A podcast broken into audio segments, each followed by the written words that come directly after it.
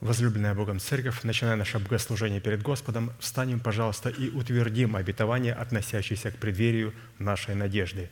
Да воцарится воскресение Христова в наших телах. Аминь. Будем петь псалом.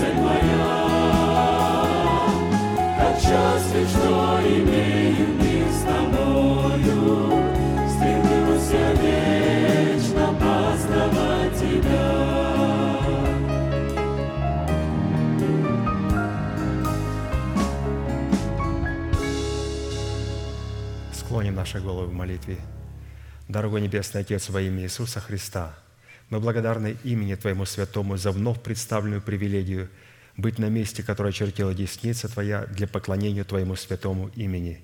И ныне позволь во имя крови завета подняться на вершины для нас недосягаемые и сокрушить всякое бремя и запинающий нас грех. Во имя Иисуса Христа да будут прокляты на этом месте, как и прежде, все дела дьявола, болезни, нищета, преждевременная смерть, демоническая зависимость, всевозможные страхи, фобии, разрушения, косность, невежество – все это да отступит от шатров святого народа Твоего. И ныне встань, Господи, на место покоя Твоего, Ты и ковчег могущества Твоего, и да облекутся святые Твои спасением Твоим. Дай нам больше от Духа Твоего, пропитай нас Духом Твоим святым, позволь нам найти светлое лицо Твое. Мы благодарим Тебя, что это служение представлено в Твои божественные руки, и мы молим Тебя, продолжай вести его рукою сильною и превознесенную, великий Бог, Отец, Сын, Дух Святой. Аминь. Будьте благословенны, садись, пожалуйста.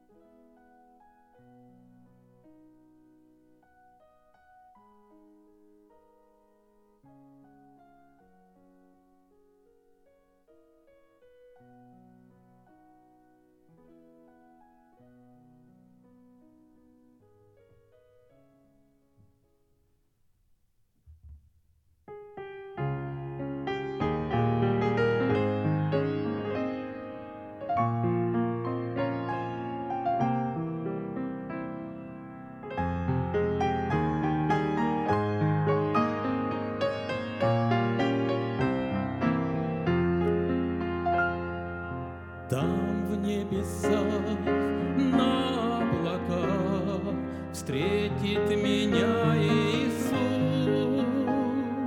нежно обнимет своими руками, с ним я навеки сольюсь, с ним я навеки сольюсь.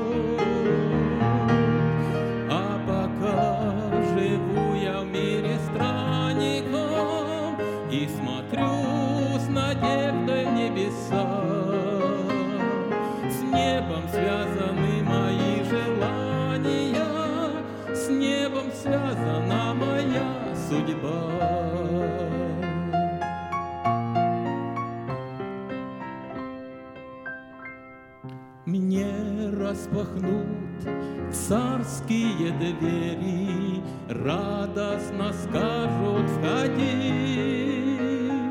Все это будет свято, я верю, но это лишь впереди, но это лишь впереди.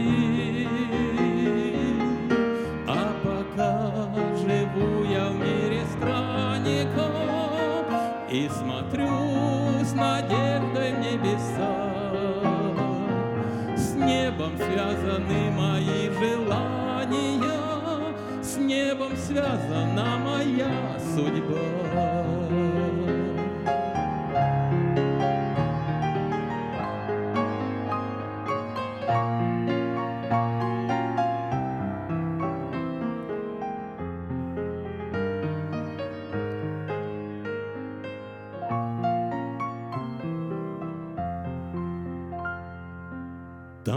навсегда скорби забуду, радость на небе цари.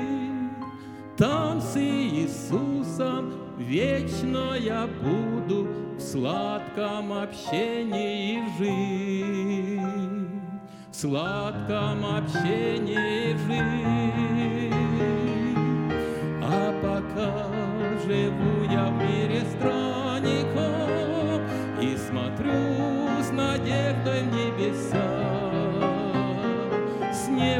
связаны мои желания, С небом связана моя судьба.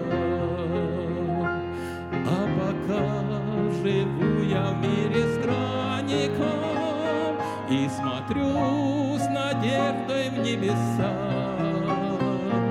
С небом связаны мои желания, с небом связана моя судьба. С небом связана моя судьба.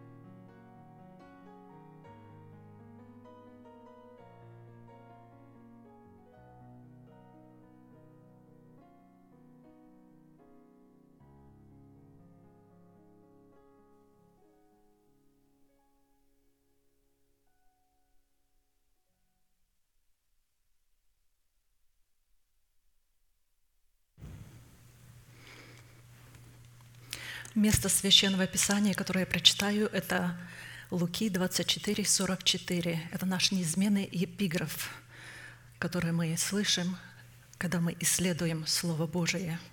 «И сказал Иисус ученикам Своим, «Вот то, о чем я вам говорил, еще быв с вами, что надлежит исполниться всему, написанному мне в законе Моисеевом и в пророках и псалмах». И как мы знаем, с Иисусом Христом это все исполнилось.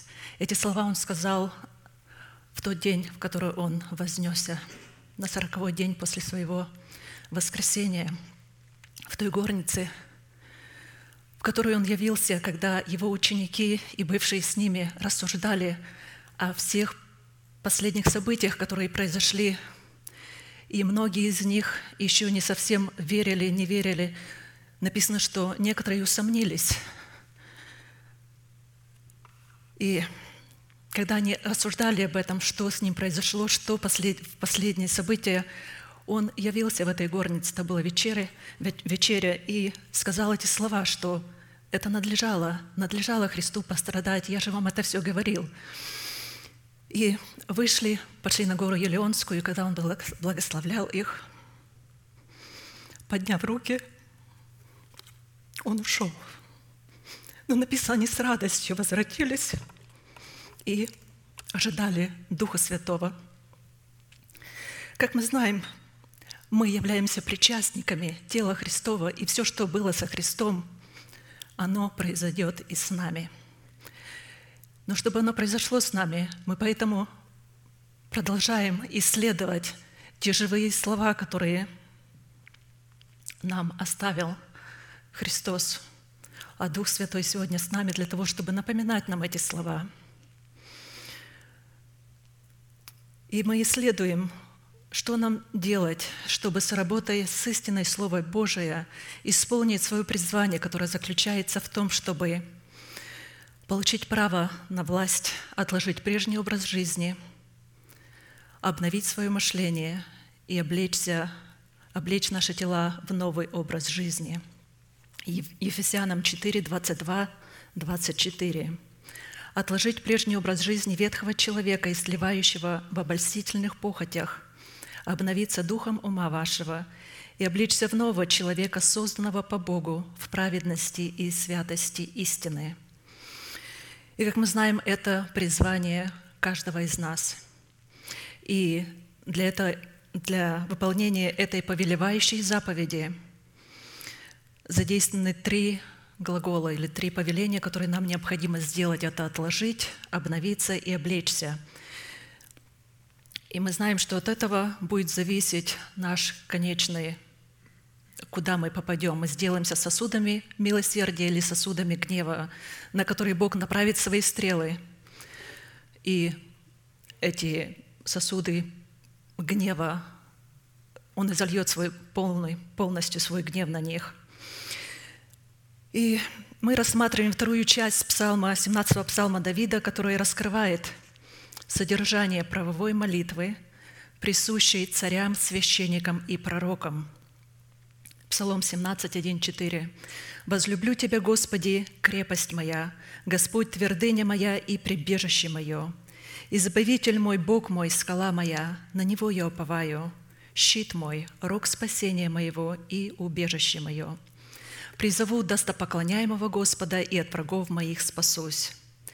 И как мы знаем, с одной стороны, имеющийся род молитвы, в которой Давид исповедует свой удел, который находится наследственный удел в Иисусе Христе, говорит о том, что данная молитва творится в завете Божием, а с другой стороны, что данная молитва является стратегическим учением, и потому мы изучаем его и пребываем постоянно в этом учении. И священными ризами для того, чтобы облечь нас, потому что наши исповедания облекают нас, и мы изучаем эту молитву, и нам необходимо взять эту молитву и молиться этой же молитвой. И если человек через наставление в вере не принял данное ему Богом помазание над царство, над своим призванием, то это откровение не принесет ему никакой пользы. То есть если он не принял обетование для своего тела, если он не принял, если наш новый, человек, новый человек, если он не знает этой истины, многие люди вообще не знают новый ветхий человек, мы блаженные, что мы знаем, и когда знаем, тогда мы можем бороться, и тогда мы можем облекать себя, вначале совлечь ветхого человека. И в этом есть действительно великое счастье. Сегодня мы вспомним, вспомним наш наследственный удел во Христе Иисусе в имени Бога Всевышний, живой щит – так как мы сейчас рассматриваем по пятницам а, цену, о чем, как, что сделать, какую цену надо заплатить для того, чтобы войти в этот наследственный удел, я сегодня вспомню определения. Пастор нам дал восемь определений, и мы сегодня их вспомним. Я знаю, что многие из вас пребывают в этом, очень хорошо знают и молятся этими словами. Но я бы хотела сказать свое свидетельство, что слушая эти слова, как пастор нас научил и наши епископа, чтобы мы брали эти слова и обращали их в молитву. Эти определения, которые нам даются, назначение, цена, результаты, нам не просто надо заучить их, нам надо их взять для того, чтобы обратить их в молитву. Многие говорят, мы не можем запомнить это все. У нас есть вот эти конспекты. Когда Илья ушел, убегал от Ахава, он ушел в потоку Харав – он взял свои свитки с собой, он все в памяти не мог держать. Когда апостол Павел был а, в заключении, он попросил, чтобы принесли ему книги. То есть все люди, то есть это было тогда настолько драгоценно. Сегодня у нас это в телефонах, в айпадах, где хотите, вы носите постоянно телефон, а нет человека, кроме нашего пастыря, который бы не носил телефон с собой.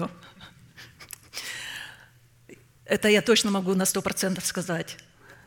И что мы делаем? Мы постоянно, мы не просто, чтобы телефон используем для того, чтобы поговорить с друг другом, но там у нас вся информация.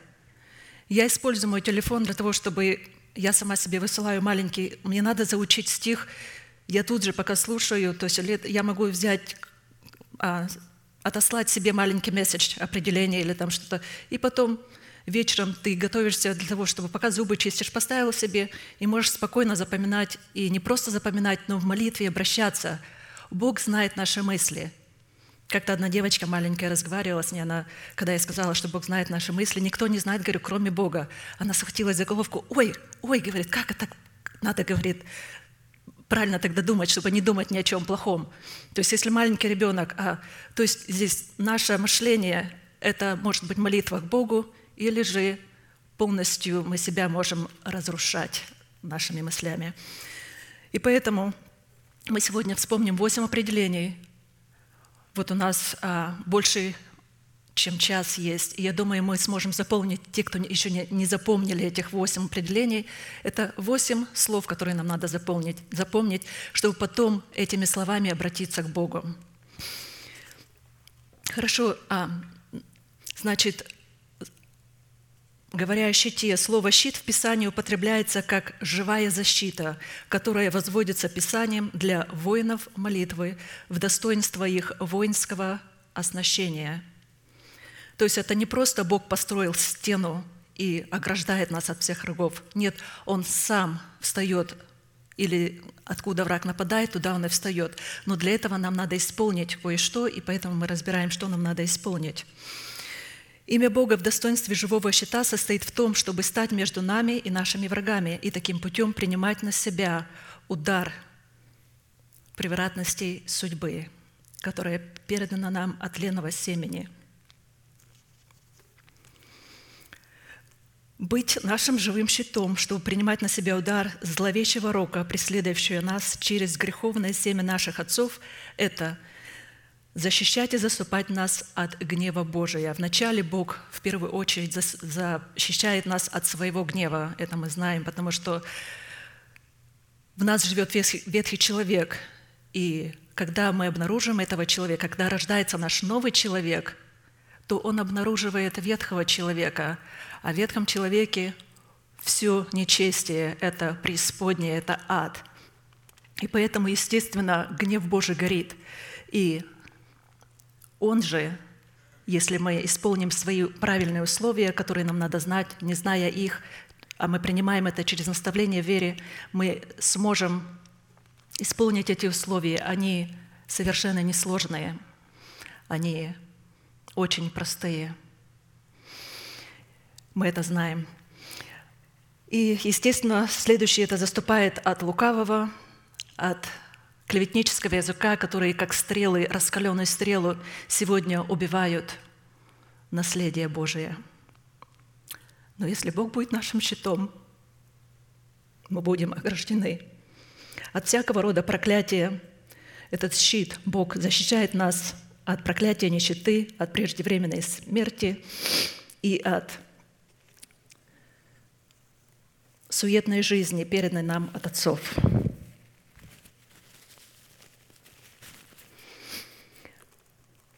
И послушайте очень внимательно, что я сейчас прочитаю. Это слова очень важные. Бог получает основание являть нам помощь в защите от наших врагов и исключительно теми полномочиями, которые содержатся в Его имени щит, только в ответ на нашу защиту Бога от Его врагов – находящихся в нашем тленном теле, в предмете наших плотских помышлений и растлевающих вожделений. У Бога есть враги, от которых Он не может защититься. Эти враги мы только можем защитить Бога. И Бог будет нас защищать только после того, когда мы защитим Его. То есть написано только в ответ на нашу защиту Бога от Его врагов – и эти враги находятся в нашем теле. И это плотские помышления и расливающие желания, которые нам надо пленить и умертвить. И мы знаем, как это делать.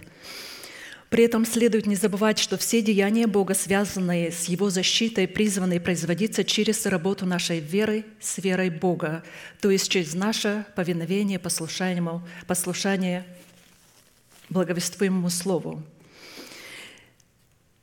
Если при исследовании своего наследственного удела в достоинстве имени Бога щит или другие все достоинства, которые мы проходили, наш наследственный удел, мы уже проходили крепость, твердыня, прибежище, избавитель, скала, и сейчас мы происходим живой щит, весь этот наследственный удел. Если мы будем рассматривать эти полномочия вне исповедания веры Божией, вне исповедания, если мы не будем исповедовать этот удел в молитве пред Богом, благодарить Его, потому что благодарение – это ключ, который открывает дверь.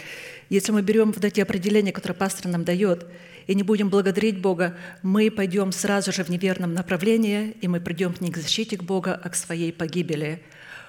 Очень опасно, очень, очень важно, очень важно заучивать или то есть даже не просто учить, а вот брать, брать вот этот конспект, брать свои, что у вас есть, и благодарить Бога. А иначе человек будет слушать, слушать, сидеть в собрании много лет, слушать, может даже выучить все наизусть для того, чтобы потом на ячейке или где-то а, перед своими друзьями в, в кругу показать свои знания, свою важность, но это приведет к погибели – то есть очень важно эти полномочия рассматривать, то есть через исповедание в молитве.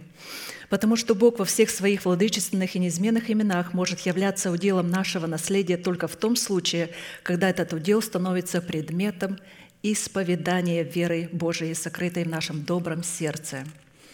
И, естественно, прежде чем получить право на власть исповедовать, нам надо заплатить цену за ученичество. И мы это все сделали, поэтому мы здесь сейчас и учимся. Мы приняли того апостола, которого нам послал Бог. Мы приняли тех епископов, которые у нас сегодня проводят наши ячейки, трудятся и молятся о нас, и стараются довести до нас то слово и еще раз нам передать.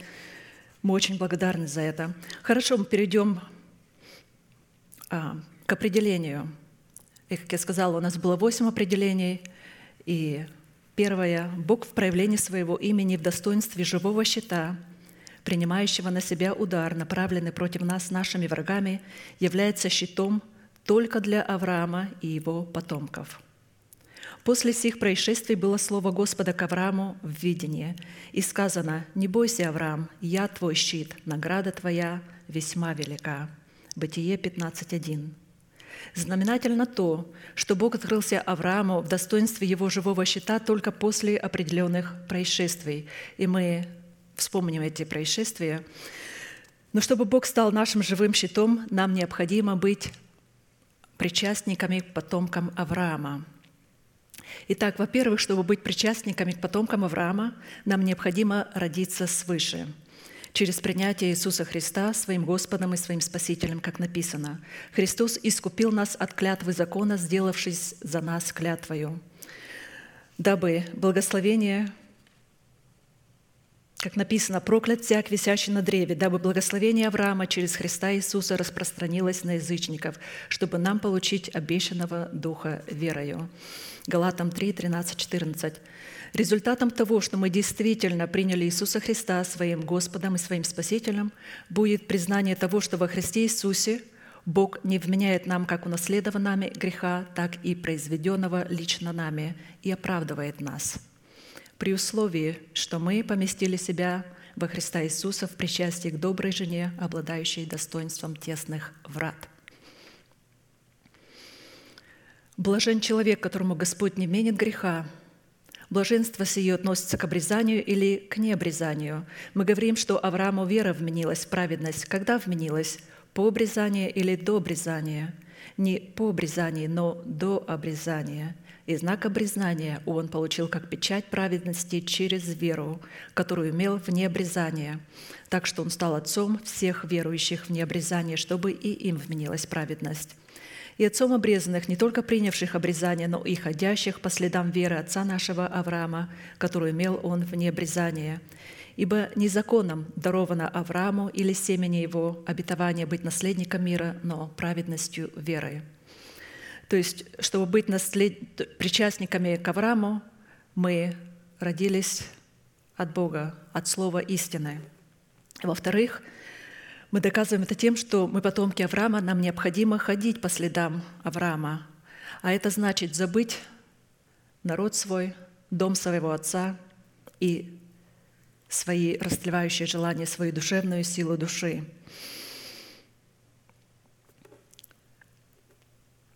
И сказал Господь Аврааму, «Пойди из земли твоей, от родства твоего, и из дома отца твоего в землю, которую я укажу тебе, и я произведу тебя великий народ, и благословлю тебя, и возвеличу имя твое, и будешь ты в благословении. Я благословлю благословляющих тебя и злословящих тебя прокляну. И благословятся в тебе все племена земные». Как-то фарисеи и садукеи сказали Иисусу, что они дети Авраама, но Он сказал, вы не дети Авраама, вы дети дьявола. Если бы вы были дети Авраама, то вы делали бы дела Авраама, вы бы приняли того. То есть Иисус был посланник, и Он показывал им, что дети Авраама ходят по следам Авраама. И поэтому благословение это быть щит, Бог щит наш. Это благословение принадлежит Аврааму и его потомков, потомкам. И поэтому мы можем наследовать это, этот наследственный удел, Бог щит наш во Христе Иисусе через Авраама, быв причастниками. И для этого нам надо исполнить то, что, то есть ходить по следам Авраама. И эти условия, которые дадут нам способность забыть, забыть свой народ, дом своего отца и растлевающие желания своей души, унаследованные по генетической линии от суетного семени отцов по плоти, представлены во многих местах Писания. И вот одно из них. Псалом 44, 11. «Слышит щирь и смотри, и преклони ухо твое, и забудь народ твой и дом отца твоего, и возжелает царь красоты твоей».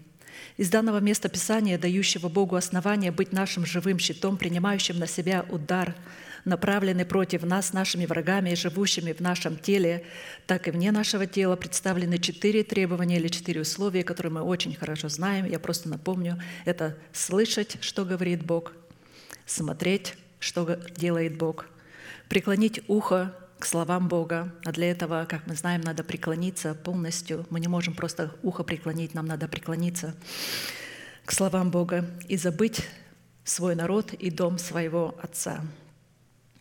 Эти четыре действия дают нам основание взять на себя ответственность за защиту своего призвания, состоящую в наследовании обетованной земли, по которой следует разуметь, свою роль за усыновление нашего тела искуплением Христовым.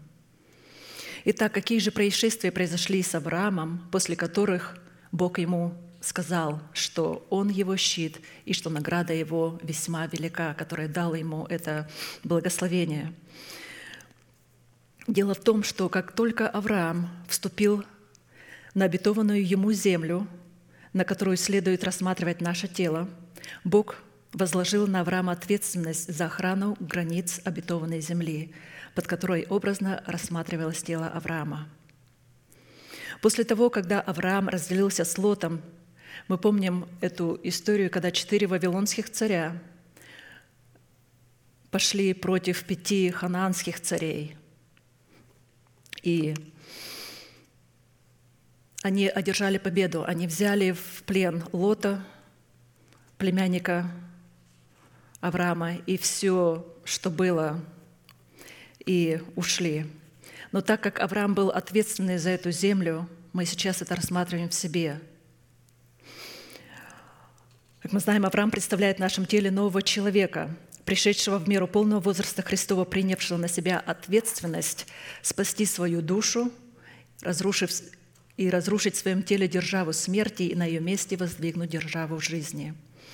Четыре вавилонских царя представляют образ наших разумных возможностей нашей души, претендующих на власть над нашим телом в измерении севера, юга, востока и запада, в то время как пять ханаанских царей представляют в нашем теле образ эмоциональной сферы нашей души и функции пяти чувств. Чтобы поставить в свою зависимость сферу разумных возможностей, захвативших в плен наши чувства – Наш новый человек в лице Авраама в этой битве пленил в своем теле как сферу своих разумных возможностей, так и сферу своих чувств. И, встретившись с царем Содомским и Мелхиседеком, царем Салимским в долине Царской, отделил Мелхиседеку, царю Салимскому, десятую часть из лучшей своей добычи, чтобы засвидетельствовать пред Богом Всевышним, что Он является этой лучшей добычей Бога Всевышнего, которую Он пленил в смерти Сына. Подводя итог данной составляющей, следует, что Бог в проявлении своего имени в достоинстве живого щита, принимающего на себя удар, направленный против нас нашими врагами, являет себя только для Авраама и его потомков по вере, которые, подобно Аврааму, оставили свой народ, дом своего отца и свою душевную жизнь в лице Лота, чтобы дать Богу основание ввести нас в наследие своих обетований в предмете, земли хананской – представляющей усыновление нашего тела искуплением Христовым. То есть только тогда, когда мы приняли обетование об усыновлении нашего тела искуплением Христовым, Бог становится нашим, нашим щитом.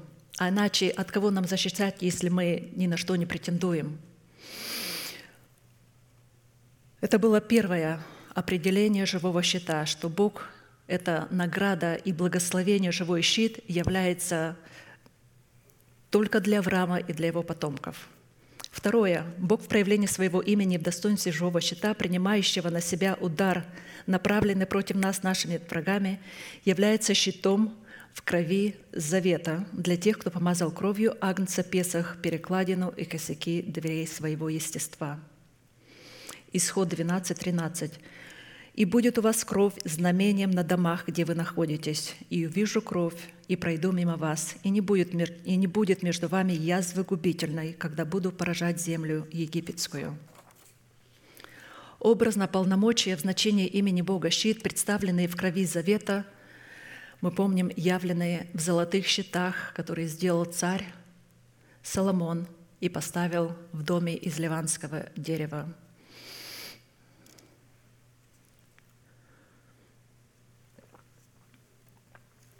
Второе Паралипоменон 9, 15, 16. «И сделал царь Соломон 200 больших щитов из кованого золота, по 600 сиклей кованого золота пошел на каждый щит, и 300 щитов меньших из кованого золота, по 300 сиклей золота пошло на каждый щит, и поставил их царь в доме из ливанского дерева». И как пастор отметил нам, что это было интересно, что эти золотые щиты, которые Соломон сделал и поставил, они были, они не, не, не были употребляемы для войны. Они не были предназначены, потому что мы знаем, золото очень мягкий металл.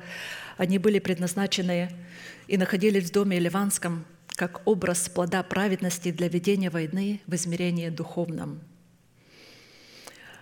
Дом, устроенный из ливанского кедра, это образ устроения самого себя в дом молитвы, присущей праведности, которую мы обрели в крови завета – и эту праведность мы обрели через послушание нашей веры, вере Божией, в которой мы почитаем себя мертвыми для греха, живыми же для Бога, называя несуществующую державу нетления, нетленной жизни в своем теле как существующую.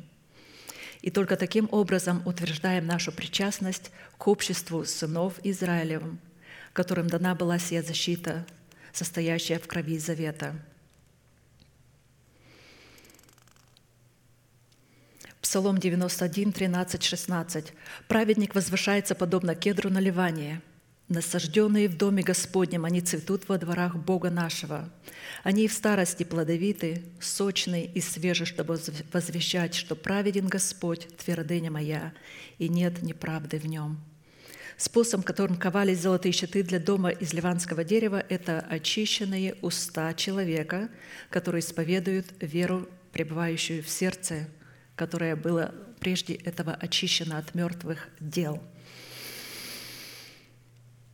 Подводя итог данной составляющей, следует, что Бог в проявлении своего имени в достоинстве живого щита, принимающего на себя удар, направленный против нас нашими врагами, являет себя в крови завета, нанесенной на перекладину и косяки наших дверей, нашего естества, обуславливающего фактор нашего искупления, искупления от суетной жизни, переданной нам от отцов, что делает наше тело домом из ливанского дерева. То есть, когда мы принимаем искупление, приняв искупление, наше тело становится домом из ливанского дерева, в который потом можем помещать эти щиты.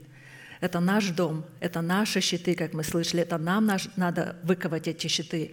И ковка означает, что надо это постоянно, постоянно, это наша молитва, которую мы постоянно, часто мы говорим одно и то же, может быть, но это одно и то же, это слова Божии, в них такая глубина, бездна богатства, что Я восхищаюсь и радуюсь каждый раз, когда я провозглашаю эти слова. Я уже несколько лет, я не знаю, сколько лет мы уже, нам пастор как сказал, провозглашать определенные вещи, как, допустим, кем мы являемся во Христе Иисусе, кем является Христос для нас, петь победную песнь, которую мы поем каждый день, петь песнь, ту песнь, которую поем при обновлении дома. И я делаю это каждый день, и каждый день я вижу больше и больше. И это, это не то, что Господи помилуй, Господи помилуй, как это может быть в каких-то православной церкви, но там я знаю, что тоже есть истинные, истинные люди, которые поклоняются Богу в духе в истине. Но когда мы выучим эти слова, это, это слова самого Бога, в них такая глубина, такая красота.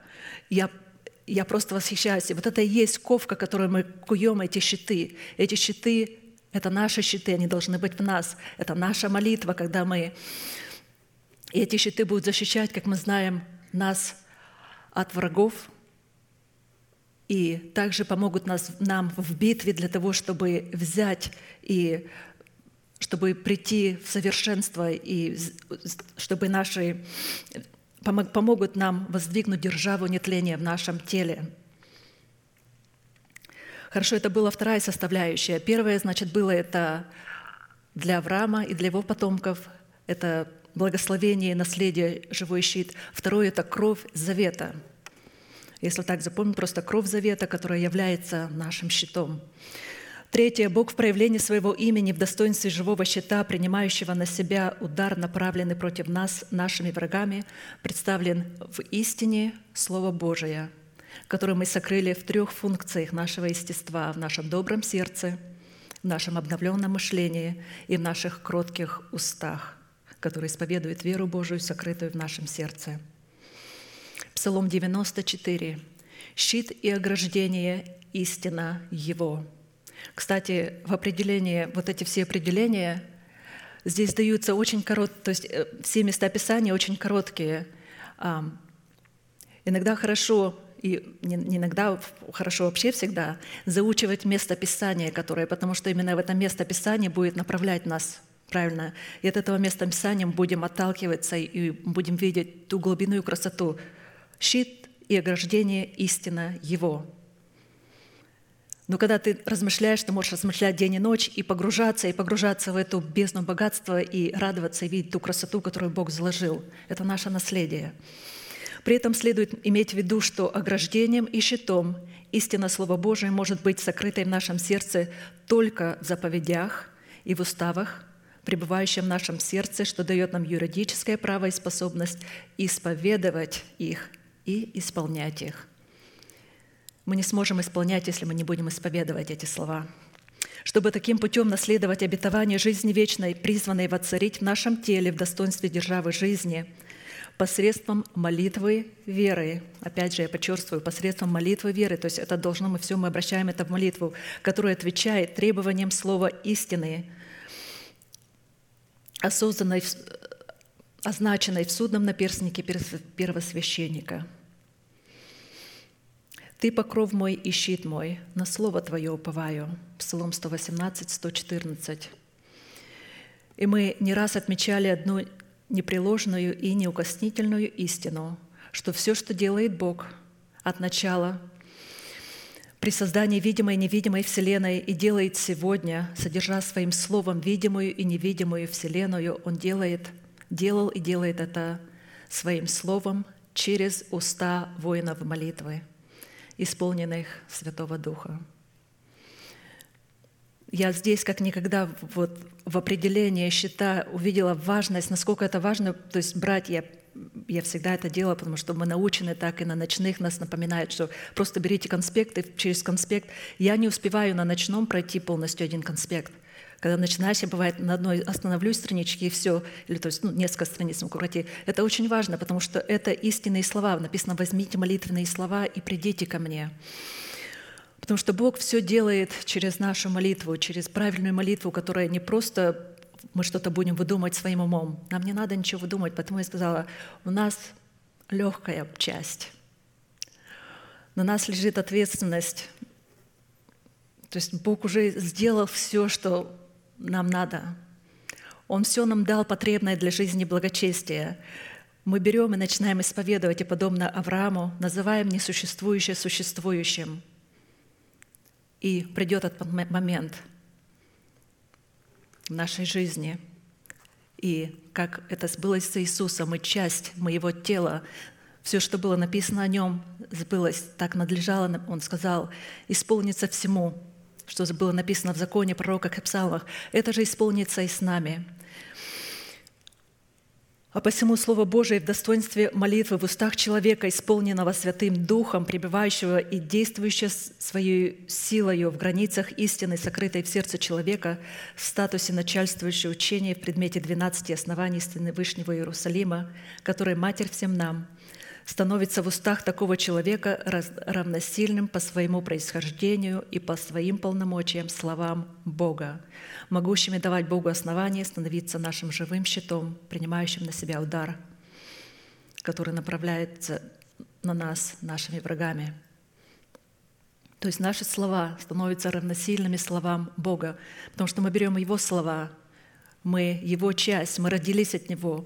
Приняв обетование, мы становимся причастниками Его естества, и потому наши слова, естественно, будут равносильны словам Бога.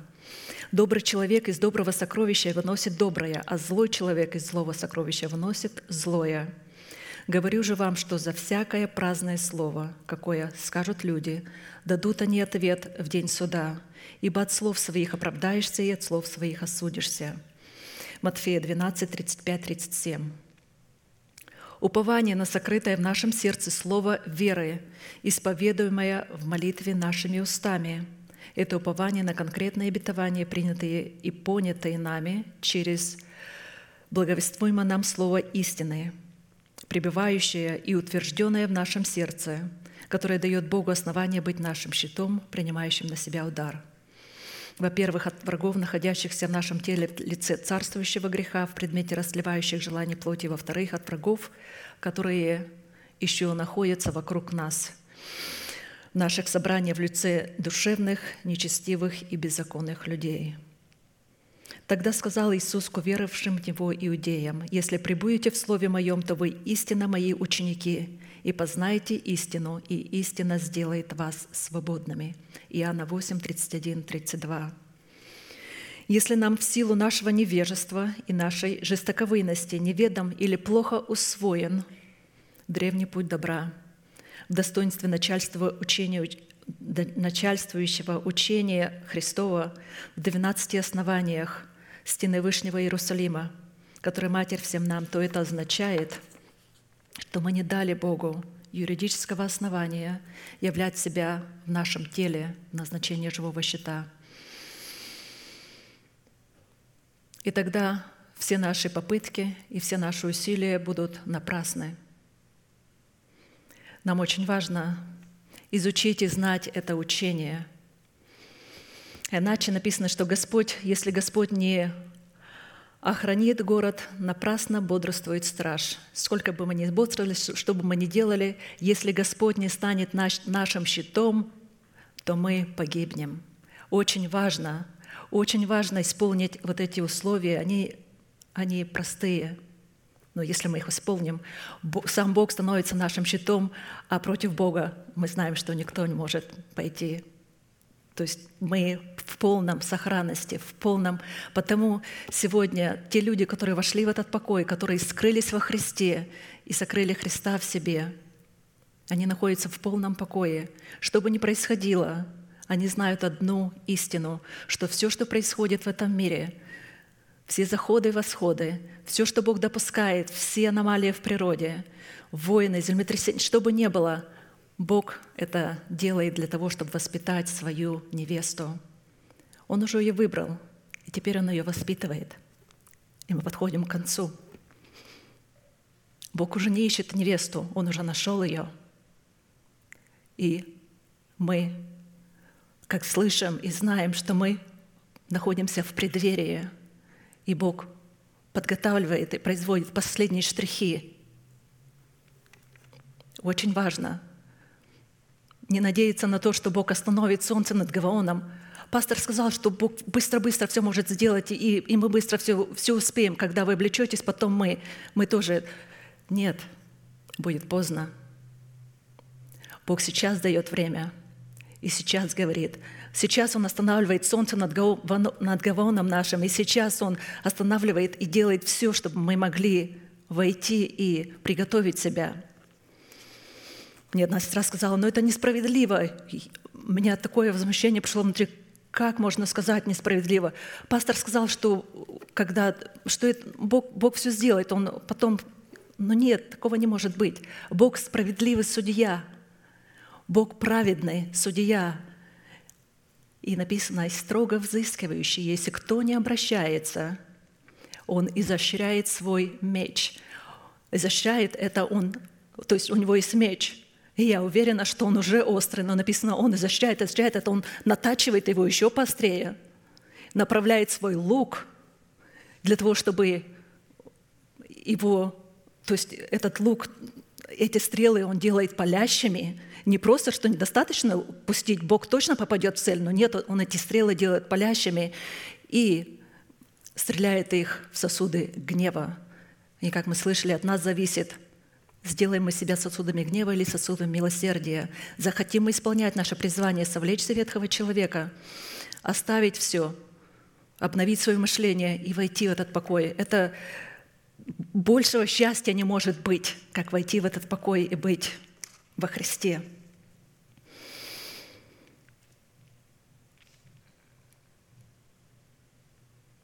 Отсутствие в нашем сердце истины в достоинстве начальства учения Христова в 12 основаниях стены Вышнего Иерусалима, который Матерь всем нам делает нас врагами Бога и врагами Его посланников.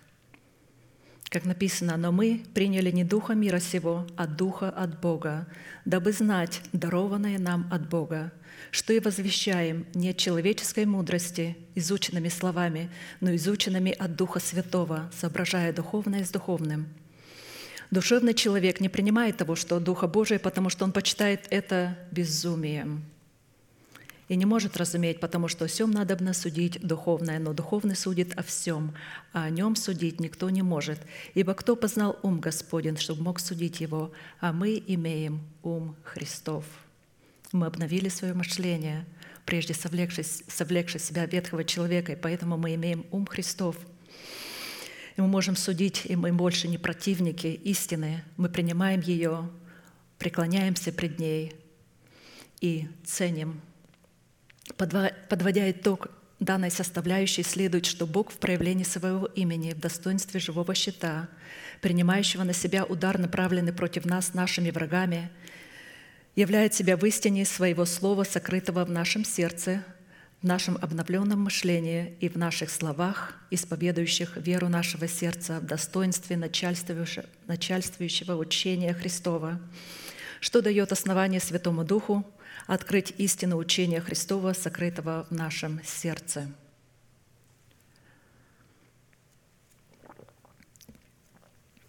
Хорошо, это было третье. Значит, первое если мы так просто слова запомним, Авраам, второе – кровь завета, третье – истина, сокрытая, естественно, в трех функциях нашего естества.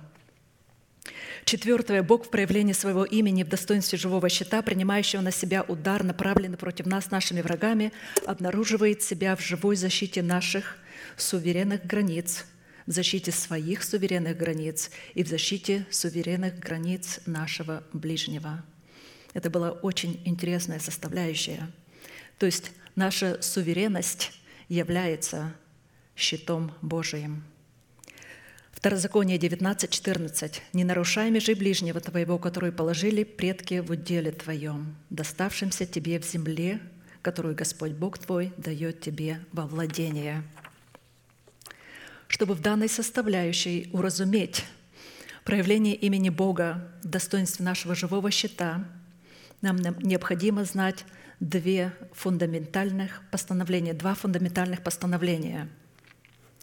Первое – это то, что Бог рассматривает хананскую землю своей святыней, как в предмете своего искупления, которую Он принял, выкупив ее из всех земель кровью креста Христова от власти князя тьмы, которому Адам передал владычество над всей землею. две, два фундаментальных постановления. Как Бог рассматривает землю хананскую, и второе, как Он рассматривает поселение сынов Израилевых. И второе – это Он их рассматривает как пришельцев. Потому те люди, которые не пришельцы, а пришельцы – это те, которые умерли для своего народа и стали частью народа Божьего. И они не будут задавать вопрос, а кто мой народ, а за какой народ мне надо молиться. Мы все, у нас такое смешение в нашем, то есть я не знаю, есть ли вообще кто-то, то есть чистый, чтобы какой-то был или чистый еврей, или чистый немец, или чистый. У нас у всех все. Вот за какой мне народ молиться? Мы граждане неба. Наш народ — это Божий народ. Поэтому мы молимся об избранном Боге, остатке. Мы молимся о тех святых, чтобы они...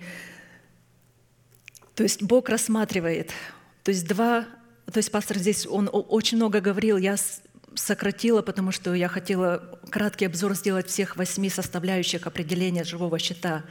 Здесь пастор очень много говорил, это была отдельная проповедь. Две фундаментальные истины или постановления, как Бог рассматривает хананскую землю и на каких условиях, как Он рассматривает народ, народ израильский в этой земле и на какие критерии они должны были исполнить для того, чтобы войти в эту землю. Значит, Земля израильская – это святыня Господня. Бог рассматривает народ свой пришельцами, так что это должен быть звоночек для тех людей, которые, у которых сердце болит за свой народ, не, не, не за народ Божий, а за какой народ, какой бы это ни был народ, неважно, черный, белый, красный, неважно, за, за если у вас сердце болит, это должен быть звонок. Мы не умерли для своего народа. Мы можем говорить много, но каждый может проверить только свое сердце сам. И следующее, по каким критериям сыны Израилева могли наследовать хананскую землю, это потому, что у них должно быть доказательство, что они искуплены. Искупление их души пред Господом, которое рассматривалось памятью пред Богом – это очень интересное место, я его зачитаю. Исход 30, 11, 16. «И сказал Господь Моисею, говоря, «Когда будешь делать исчисление сынов Израилев при пересмотре их, то пусть каждый даст выкуп за душу свою, Господу при исчислении их, и не будет между вами язвы губительной при исчислении их. Всякий, поступающий в исчисление, должен давать половину сикля, сикля священного. В сикле 20 гер, полсикля приношения Господу. Всякий, поступающий в исчисление от 20 лет и выше, должен давать приношение Господу, богатый не больше и бедный не меньше. Полсикля должны давать приношение Господу для выкупа душ ваших. И возьми серебро выкупа от сынов Израилевых и употребляй его на служение скиней собрания. И будет это для сынов Израилевых в память пред Господом для искупления душ ваших. Когда Бог дает спасение, Он дает всем одинаково. Не меру Бог дает Духа Своего также. Он дает, это от нас зависит, как мы принимаем.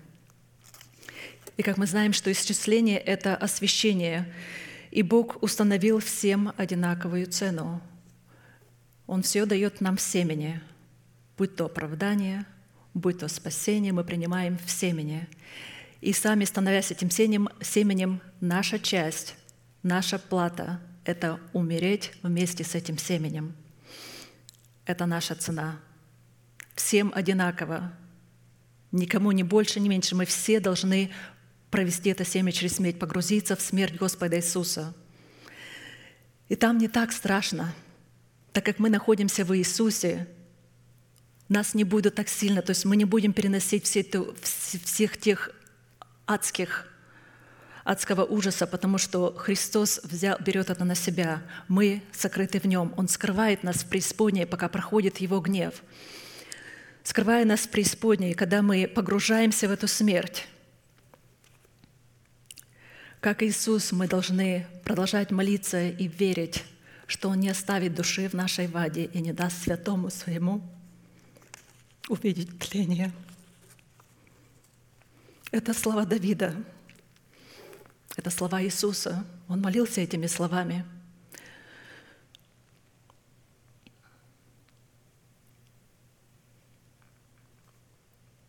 Потому что в тот момент, когда он должен был зайти на крест и взять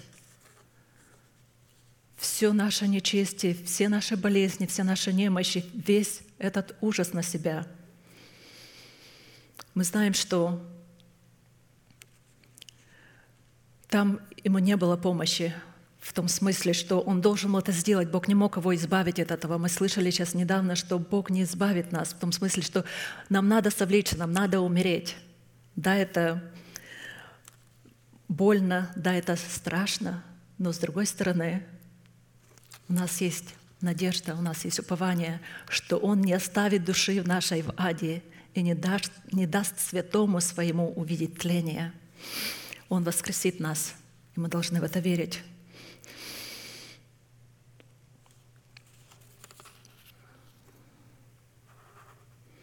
Искупление.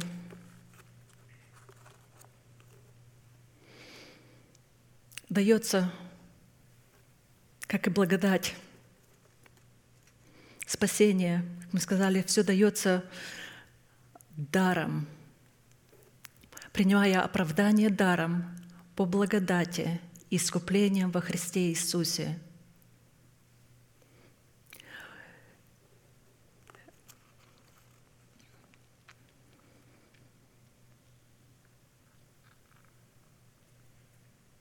И как мы знаем, что истина крови потеряет свою силу – мы приняли, то есть э, кровь завета дается нам, то есть Бог дает нам это даром, но нам надо пройти дальше и принять истину о кресте.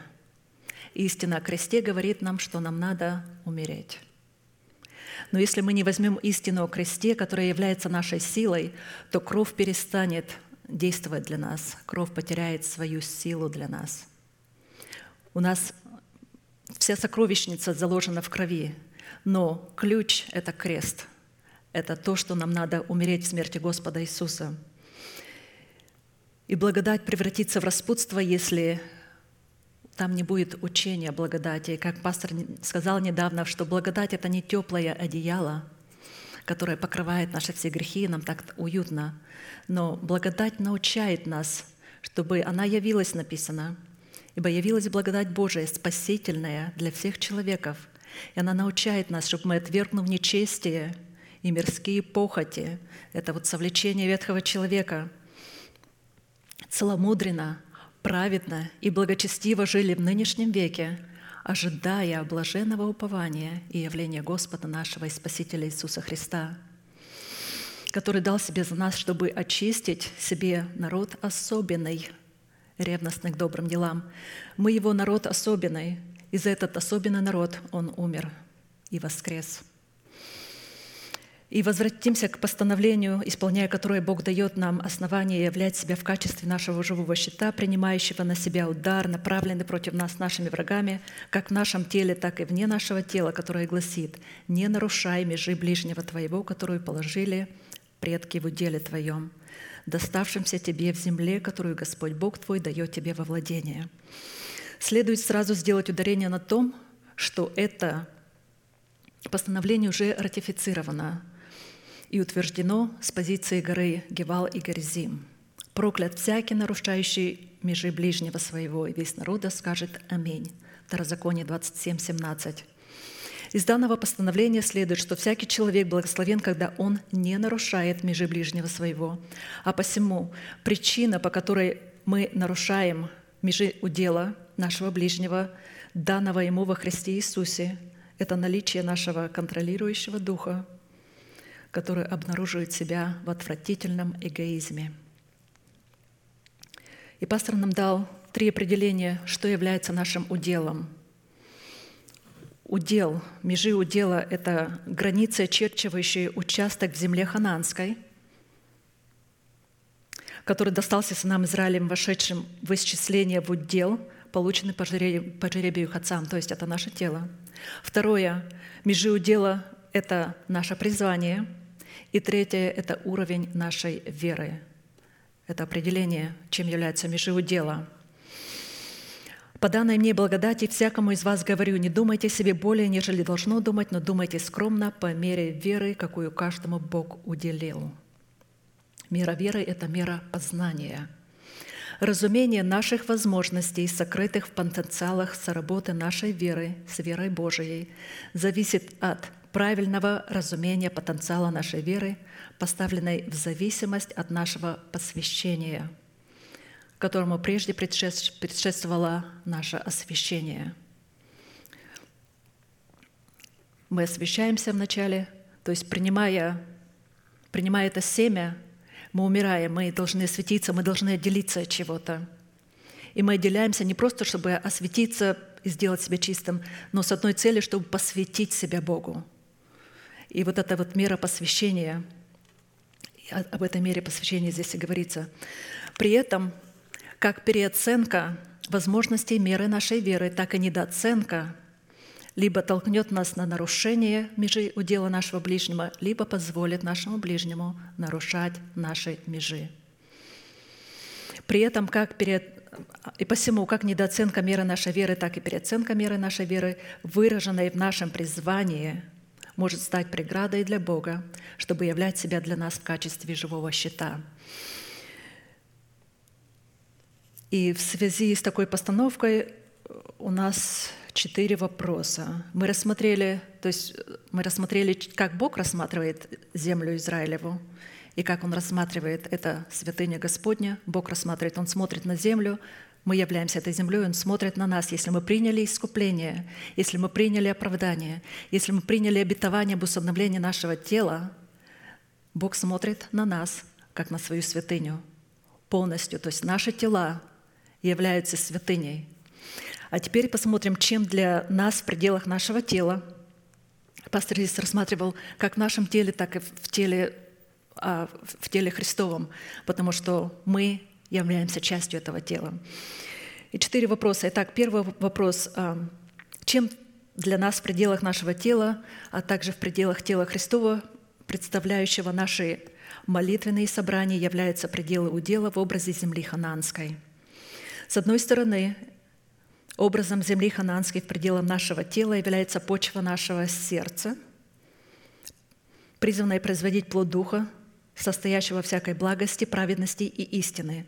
А с другой стороны, это является пределы нашего тленного тела, которому надлежит обетование нетления, чтобы установить его искуплением Христовым. Потому что в нашем теле, как мы знаем, живут противоборствующие друг друга две невидимые физическими, для физических глаз невидимые, но там живут два человека – Ветхий и Новый. Ветхий в лице царствующего греха, но я знаю, что во многих из нас, в большинстве из нас, этот грех уже не царствует, он связан, он в темнице и ожидает когда Бог с шумом не свергнет его с преисподнюю. И пока мы продолжаем петь эту победную песнь, и я с радостью ее пою, с большим наслаждением, вслух, громко, обычно, когда еду на работу с утра, мне нравится провозгласить, потому что другие определения, допустим, кто мы во Христе Иисусе, мы можем это делать в уме – хорошо делать, но если у вас нет возможности, но победную песнь невозможно, невозможно спеть в уме, потому что э, мы ее должны провозгласить вслух, чтобы слышал ветхий человек. А ветхий человек не знает наши мысли. Наши мысли только знает Бог и мы сами. Хорошо, в пределах то время как образом земли хананской в пределах тела Христова является избранным Богом остаток, которому противостоят люди душевные, нечестивые, беззаконные, претендующие на Царство Небесное, но до времени жатвы растущие на одном поле. Хорошо, вопрос второй. Что в нашем теле призвано являться нашим уделом в пределах земли ханаанской? И образом нашего удела в земле ханаанской, представляющим нашем тленом теле, нетленную почву нашего сердца является чистота нашего сердца. Чистота нашего сердца представлена в достоинстве нашей совести, очищенной от мертвых дел, на которой, как на печати, запечатлено господство начальствующего учения Христова. В то время как образом нашего удела в пределах земли хананской, представляющий тело Христова в лице избранного Богом остатка, является единодушие и единомыслие с человеком, представляющим для нас делегированное отцовство Бога. Вопрос третий. Кого следует рассматривать в нашем теле, нашим ближним, между которого нам воспрещено нарушать? а также кого следует рассматривать в теле Христовом нашим ближним, между которого нам воспрещено нарушать. Потому что нарушая межи, Бог не будет нашим щитом, а это будет опасно. Враг сразу же нас поразит. Образом нашего ближнего в нашем теле, межи которого нам воспрещено нарушать, является наш новый человек. Потому нам надо его очень хорошо охранять, беречь, а образом ближнего в теле Христовом, межи которого нам воспрещено нарушать, является человек, представляющий для нас делегированное отцовство Бога. Это наш пастырь, это наш тот посланник, апостол, которого Бог нам дал. Это тот большой дар, о котором нам надо ревновать. И написано «нищета и посрамление всем тем, кто отвергает учение». Нищета и посрамление – тем, кто не принимает слов посланников Господних. А кто принимает, тот будет есть сладкие плоды от этой смоковницы. Мне это очень понравилось в воскресенье, когда пастор говорил.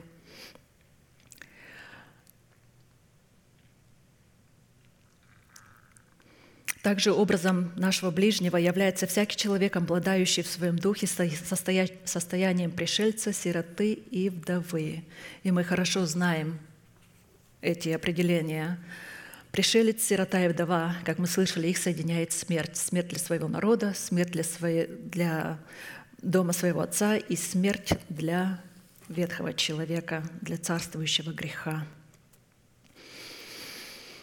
А посему, если человек не является пришельцем, сиротой, вдовой, он и не является нашим ближним –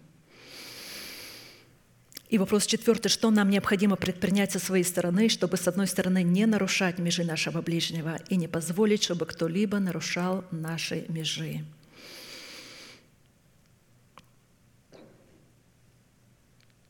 Чтобы не нарушать межи своего ближнего как в своем теле, так и в пределах тела Христова, нам необходимо стоять в свободе Христовой, которую Бог нам подарил в смерти и воскресении Господа Иисуса – Галатам 5.1.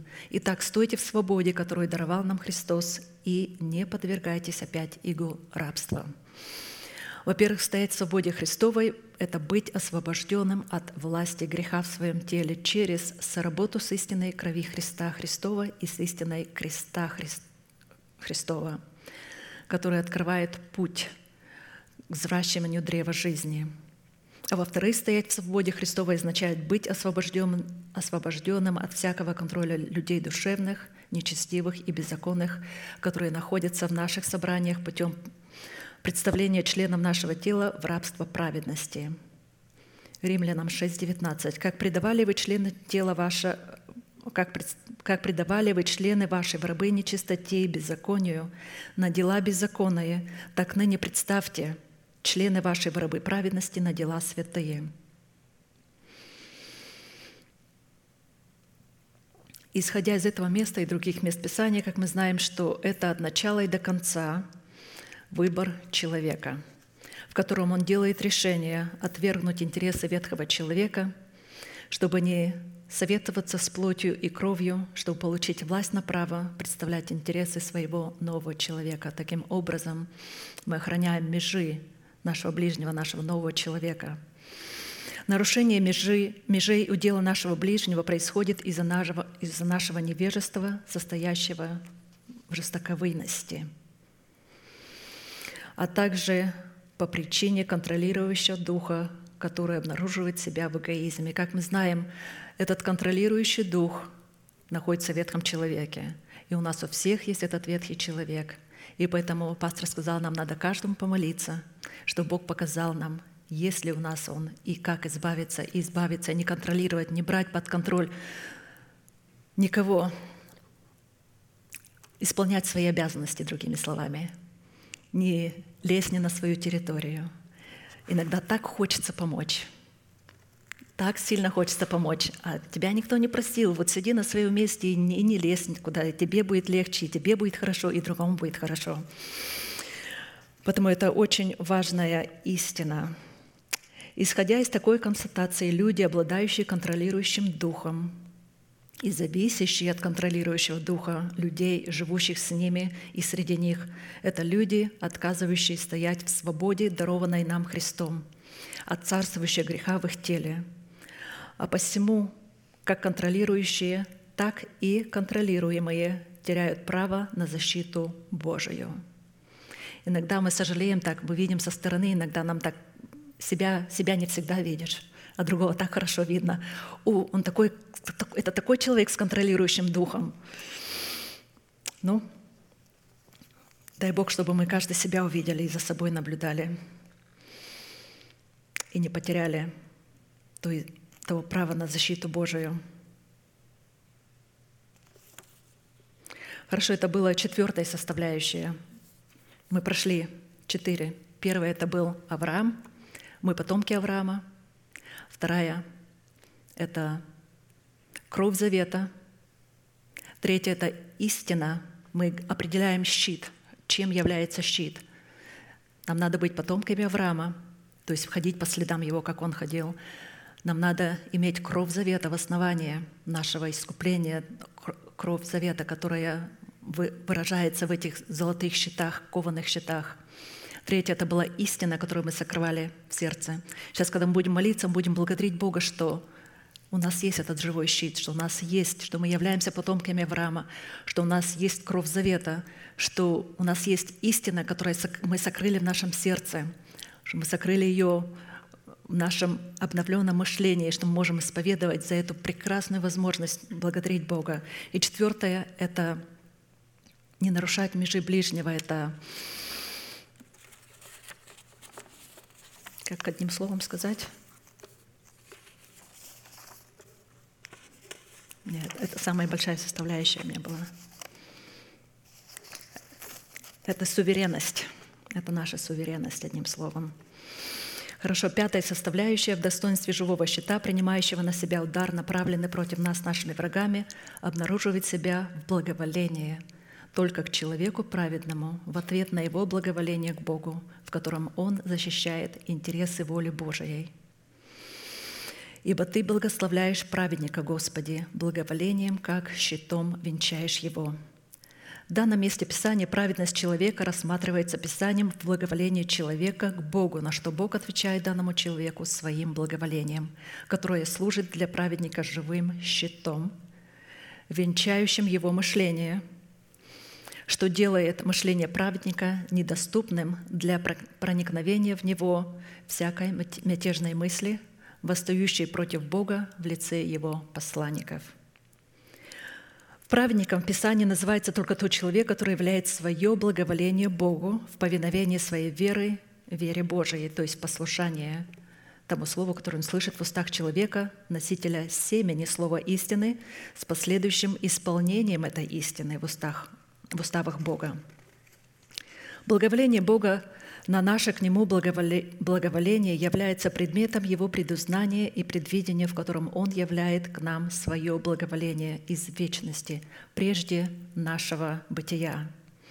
Издали, то есть из вечности, явился мне Господь и сказал, «Любовью вечною я возлюбил тебя, и потому простер к тебе мое благоволение». Иеремия 31.3.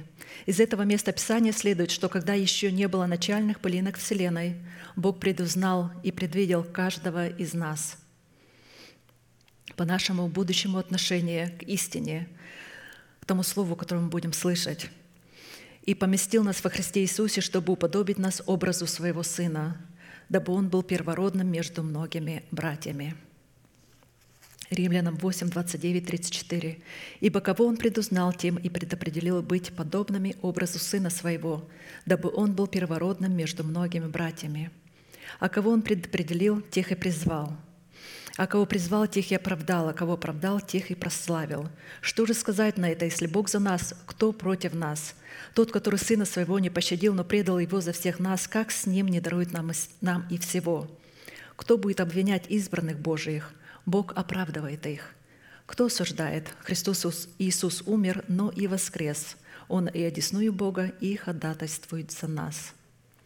Подводя итог пятой составляющей, следует, что Бог являет себя в щите своего благоволения к праведному человеку на его благоволение к нему. То есть, когда мы мы должны вначале проявить благоволение, как мы сказали. Исполняя наше призвание, мы это наше благоволение к Богу. Когда мы исповедуем несуществующую державу нетления в нашем теле, это то, что Бог хочет. Он дал нам. Он хочет, чтобы мы приняли это. И когда мы это исповедуем, это наше благоволение к Нему, это наше исполнение нашей роли, нашей части. И тогда, естественно, Бог явит свое благоволение и исполнит. Шестая составляющая определения мы определяем живой щит – который принимает на себя удар, направленный против нас, нашими врагами, являет себя во всеоружии Божием, дарованным нам в достоинстве живого щита веры, который нам повелевается взять на вооружение, чтобы угасить все раскаленные стрелы лукавого. Ефесянам 6,16. «А паче всего возьмите щит веры, которым вы сможете угасить все раскаленные стрелы лукавого».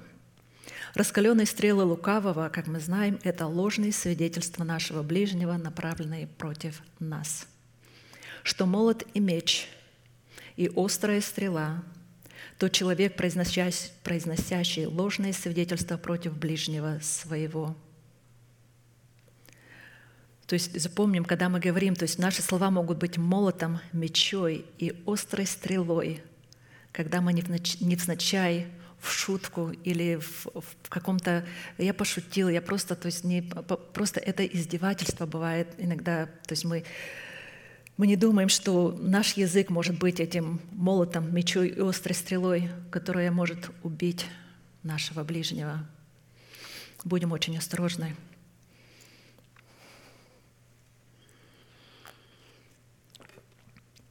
И причина, по которой наши ближние или мы сами можем вести себя подобным образом, кроется в их зависти или в их соработе со своим ветхим человеком.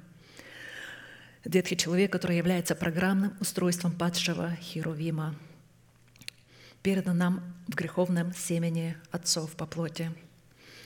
Несмотря на то, что мы родились от семени слова истины, и наш новый человек стал программным устройством самого Бога, которой находится программа оправдания, принята нами в формате залога, в формате семени. В нашем теле остается программное устройство греха в лице ветхого человека, в котором находится генетическая программа греха. И потому нам надо всегда стоять на страже и держать его в этой темнице, не давать ему никакого окошка, никакого, никакого подкрепления. Немножко подкрепили его и и все, и беда. Таким образом, та программа, которой мы будем отдавать предпочтение, с которой мы будем сотрудничать, станет как нашим настоящим, так и нашим будущим. После того, когда мы родились от семени слова истины, нам предложен был выбор – заработать либо с программой смерти, либо с программой бессмертия – Программа смерти, как мы знаем, находится в царствующем грехе, которая живет в нашем теле в лице ветхого человека. И программа бессмертия находится в нашем сокровенном человеке, который родился от Бога через благовествуемое нам слово истины –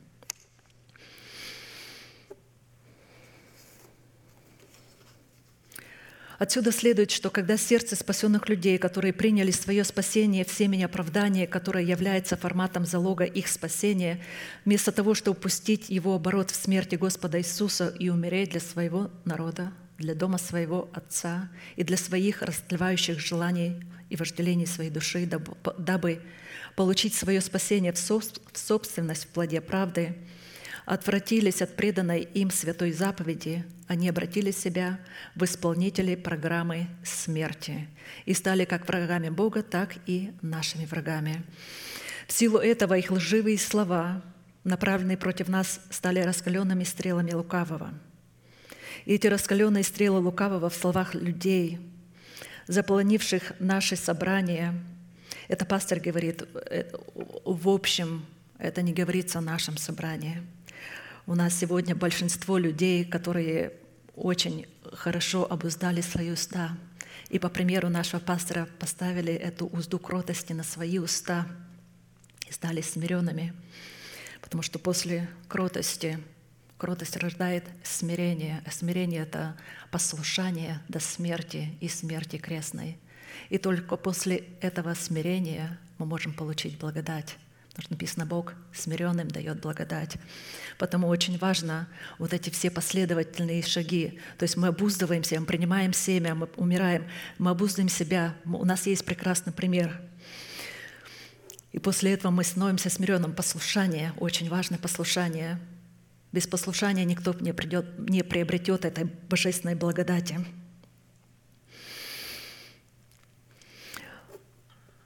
Раскаленные стрелы лукавого в словах людей, заполонивших наше собрание, возвратятся в их недра, когда мы явим правду Бога в Его святости и обратим их раскаленные стрелы в их недра, совершив, совершив тем самым суд, писанный Богом. Потому что функции живого щита находятся в состоянии нашего правого сердца и восповедания нашими устами этого правосудия. Щит мой в Боге, спасающим правых сердцем – Бог – судья праведный, и Бог всякий день строго взыскивающий. Если кто не обращается, он изощряет свой меч, напрягает лук свой и направляет его, приготовляет для него сосуды смерти, стрелы свои делает палящими. Псалом 7, 11, 14. Плод правды, взращенный в недрах нашего нового человека из семени правды, принятого нами через благовествуемое нам слово истины обуславливается в Писании колчаном для стрел. А стрелы, находящиеся в этом колчане, являются образом плода святости. То есть наше сердце становится этим колчаном, в котором мы храним эти стрелы, в котором Бог хранит стрелы. Вот наследие от Господа дети, награда от Него, плод чрева, что стрелы в руке сильного, то, то сыновья молодые – Блажен человек, который наполнил ими колчан свой. Не останутся они в стаде, когда будут говорить с врагами в воротах. Псалом 126, 3, 5. Исходя из вышесказанного, следует, что взять щит веры или же дать Богу основание быть нашим, нашим живым щитом означает облечь себя в исповедание веры Божией, пребывающей в нашем сердце – при этом в исповедании такой веры, которую мы приняли через благовествуемое нам Слово, посланником Бога, представляющим для нас делегированное отцовство Бога и Его помощников, исходящим в своих словах из Его Духа и находящихся с Ним в одном Духе. Таким образом, обладать полномочиями веры сердца – это являться носителями веры Божией, принятой нами через благовествуемое нам Слово, посланников Бога, что на практике означает постоянно пребывать в благовествуемом Слове и позволить этому благовествуемому Слову пребывать в нас. Иоанна 8, 31, 32. «Тогда сказал Иисус к уверовавшим в Него иудеям, «Если пребудете в Слове Моем, то вы истинно Мои ученики, и познаете истину, и истина сделает вас свободными». Когда мы начинаем исповедать своими устами то слово, которое мы слышим, принятое нами в наше сердце, оно становится живым щитом, которое способно угасить все раскаленные стрелы лукавого. Подводя итог этой составляющей следует, что Бог в проявлении своего имени в достоинстве живого щита, принимающего на себя удар, направленный против нас нашими врагами, являет себя в сработе нашей веры с верой Божией, данной нам по Его благоволению, благовествуемых нам словах истины, которые в колчине нашего сердца являются стрелами в плоде нашего духа с успехом, противостоящим воротах наших уст раскаленным стрелам лукавого обращающим их стрелы в их недра. Вот почему очень важно исповедовать и наполнять себя этим словом. То есть благоволение Бога будет к нам. И это была шестая составляющая.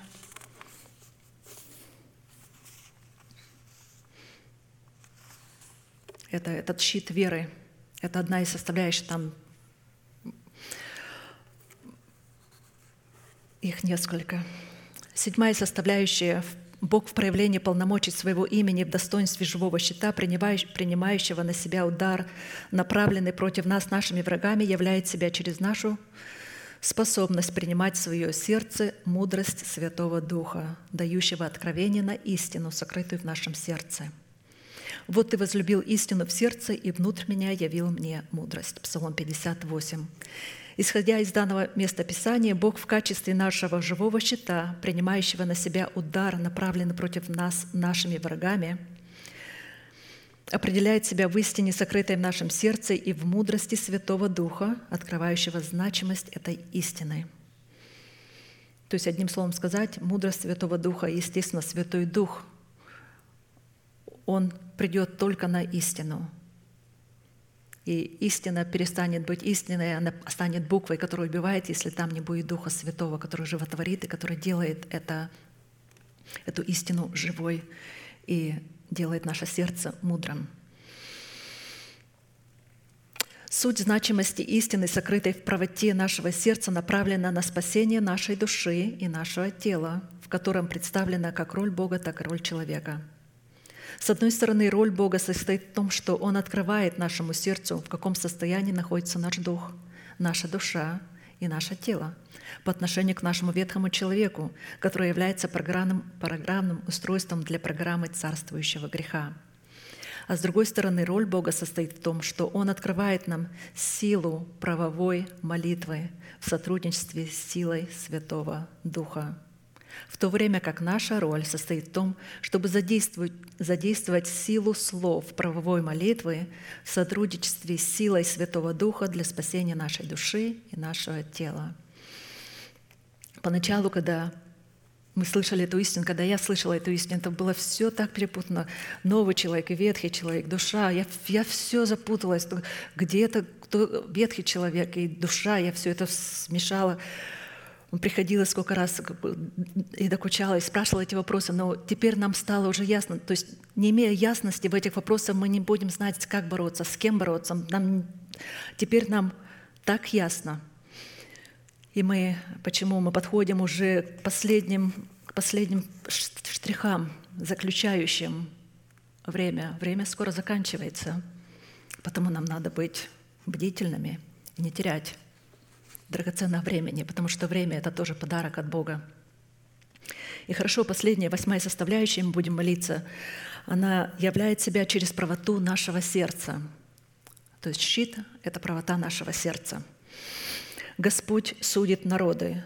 Суди меня, Господи, по правде моей и по непорочности моей во мне. Да прекратится злоба нечестивых, а праведника подкрепи, ибо Ты испытываешь сердца и утробы праведной Божией. Щит мой в Боге, спасающим правых сердцем. Именно правота нашего сердца является защитой Бога в качестве живого щита, который принимает на себя удар, который должен направлен нашими врагами на нас, но Бог принимает этот удар. При этом следует сразу отметить, что несмотря на состояние правоты нашего сердца, это, как пастор всегда Нету проповеди, чтобы он нас не утешал, несмотря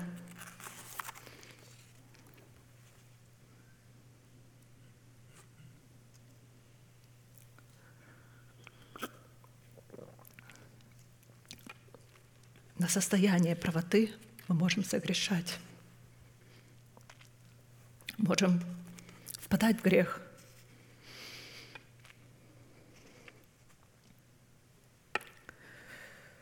Если бы я видел беззаконие в сердце моем, то не услышал бы меня Господь. А посему в другом месте Писания, определяя человека, имеющего правое сердце, но согрешающего из-за царствующего греха, живущего в его теле, в лице его ветхого человека, который является программным устройством падшего Херувима, Писание говорит, «Ибо семь раз упадет праведник, но встанет». Поэтому, когда мы падаем, Нельзя лежать, надо срочно, сразу же, немедленно вставать и бежать к Богу. Если надо исповедовать, идти исповедовать от грех. Когда мы исповедуем, мы, нам будет легче потом не согрешать. Есть грехи, мы знаем, которые не надо исповедовать, это грехи, а, есть определенные грехи, которые надо идти к посланнику Божию, то есть человеку, которому Бог дал право снимать грехи, прощать. И провозглашать нас оправданными. Зачем нести эту тяжесть? Зачем нести это? Это же так тяжело, это бремя, которое нам не надо нести. Согрешил, вставай, беги. Мы остаемся праведными, мы остаемся детьми Божьими. Я зачитаю правое сердцем, будем молиться. Правое сердце – это сердце непорочное пред Богом. Это сердце доброе, очищенное от мертвых дел – вот это может быть полностью молитва. Я когда беру эти слова, я просто беру и благодарю. Господь, я благодарю Тебя, что Ты соделал мое сердце правым, мое сердце непорочное пред Тобою, мое сердце доброе, очищенное от мертвых тел. Я благодарю Тебя, что мое, Ты соделал мое сердце мудрым и разумным. Оно мирное и верное Тебе. Оно сердце, которое пребывает в истине. И истина Твоя пребывает в моем праведном сердце. Это сердце пребывающий в завете мира с Богом, и завет мира с Богом, пребывающим в сердце. Благодарю Тебя, Господь, за сердце, пребывающее в непорочной радости, и эта непорочная радость пребывает в моем сердце. Он пребывает в Святом Духе, и Дух Святой пребывает. И так далее. Мы склоним наши колени и поблагодарим Бога, что Он является нашим живым щитом. Это наша награда и благословение, так как мы являемся детьми Авраама, мы оставили, мы умерли для нашего народа, для дома нашего Отца и для наших растлевающих желаний. Мы связали нашего ветхого человека, мы идем по следам Авраама. И поэтому живой щит, сам Бог, как живой щит, стал нашим щитом. Мы помазали кровью Агнца, Песах – перекладины косяки, наше естество, помазано этой кровью. Истина Слова Божия является нашим щитом, она пребывает в нашем сердце, она является нашим щитом. Наша суверенность выбирать, чтобы мы не, чтобы мы не позволяли, чтобы кто-то нарушал наши границы, не нарушать других границ, это является щитом, наша суверенность пред Богом. Он соделал нас, Он сотворил нас суверенами, и Он не хочет, чтобы мы делались рабами человеком. Мы можем сделаться рабами только Богу с проколотым ухом.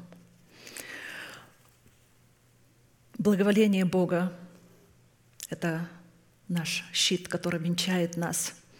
Все оружие Божие, как щит Божий, и мудрость Божия в лице Духа Святого и наше правое сердце. Это все является, вот так вот объединить все это, восемь составляющих живого щита — Будем благодарить Бога за эту прекрасную истину, которую мы сохраняем в нашем сердце и будем ожидать нашего Спасителя и Господа, когда Он явится –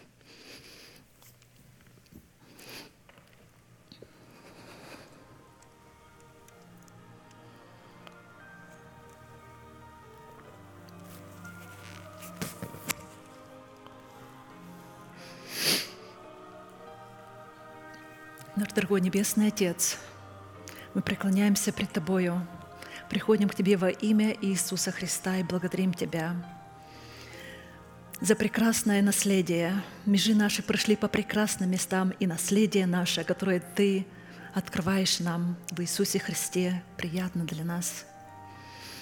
Я благодарю Тебя, что Ты Бог наш, твердыня и крепость наша, упование наше —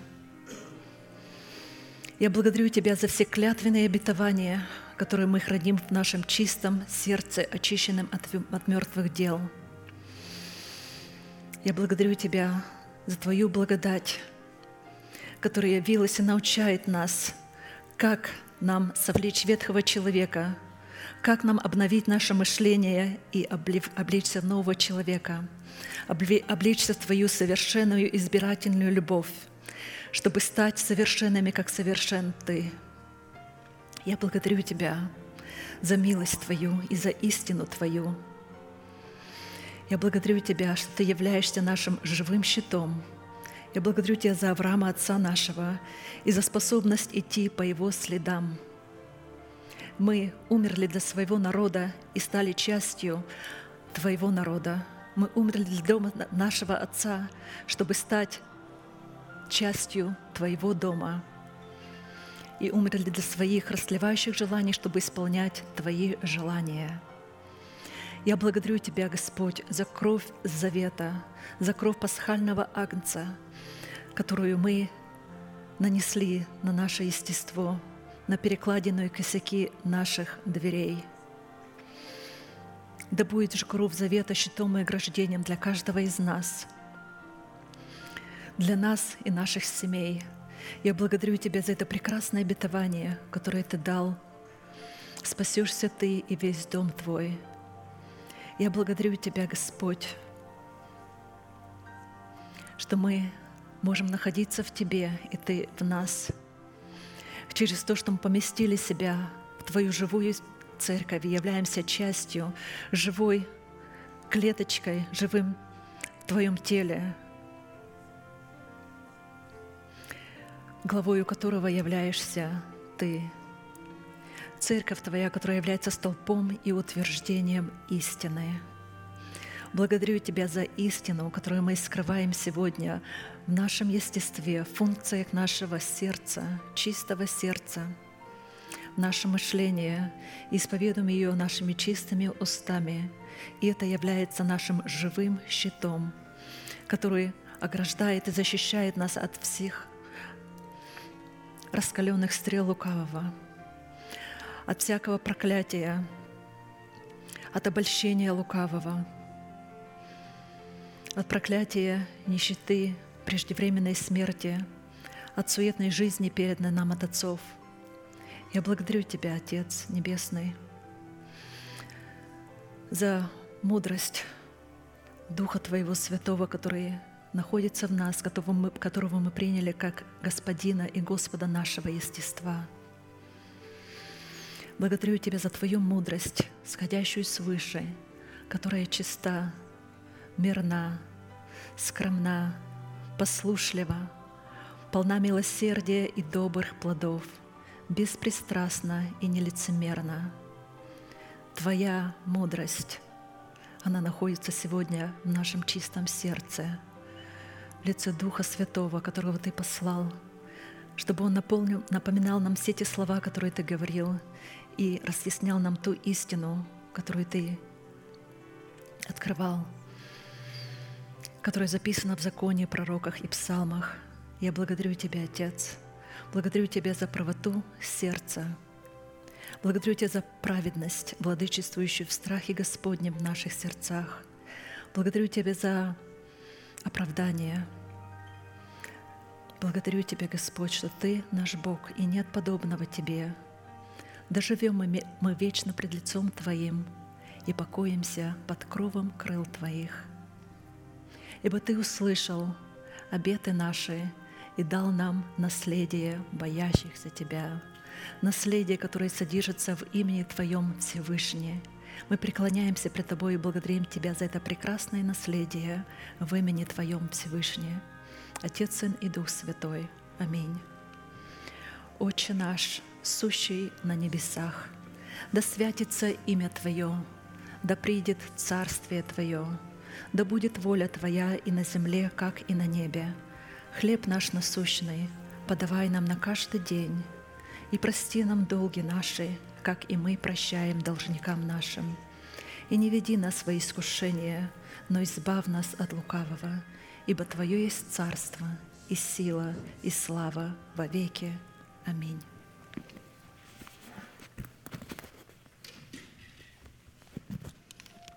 Друзья родные,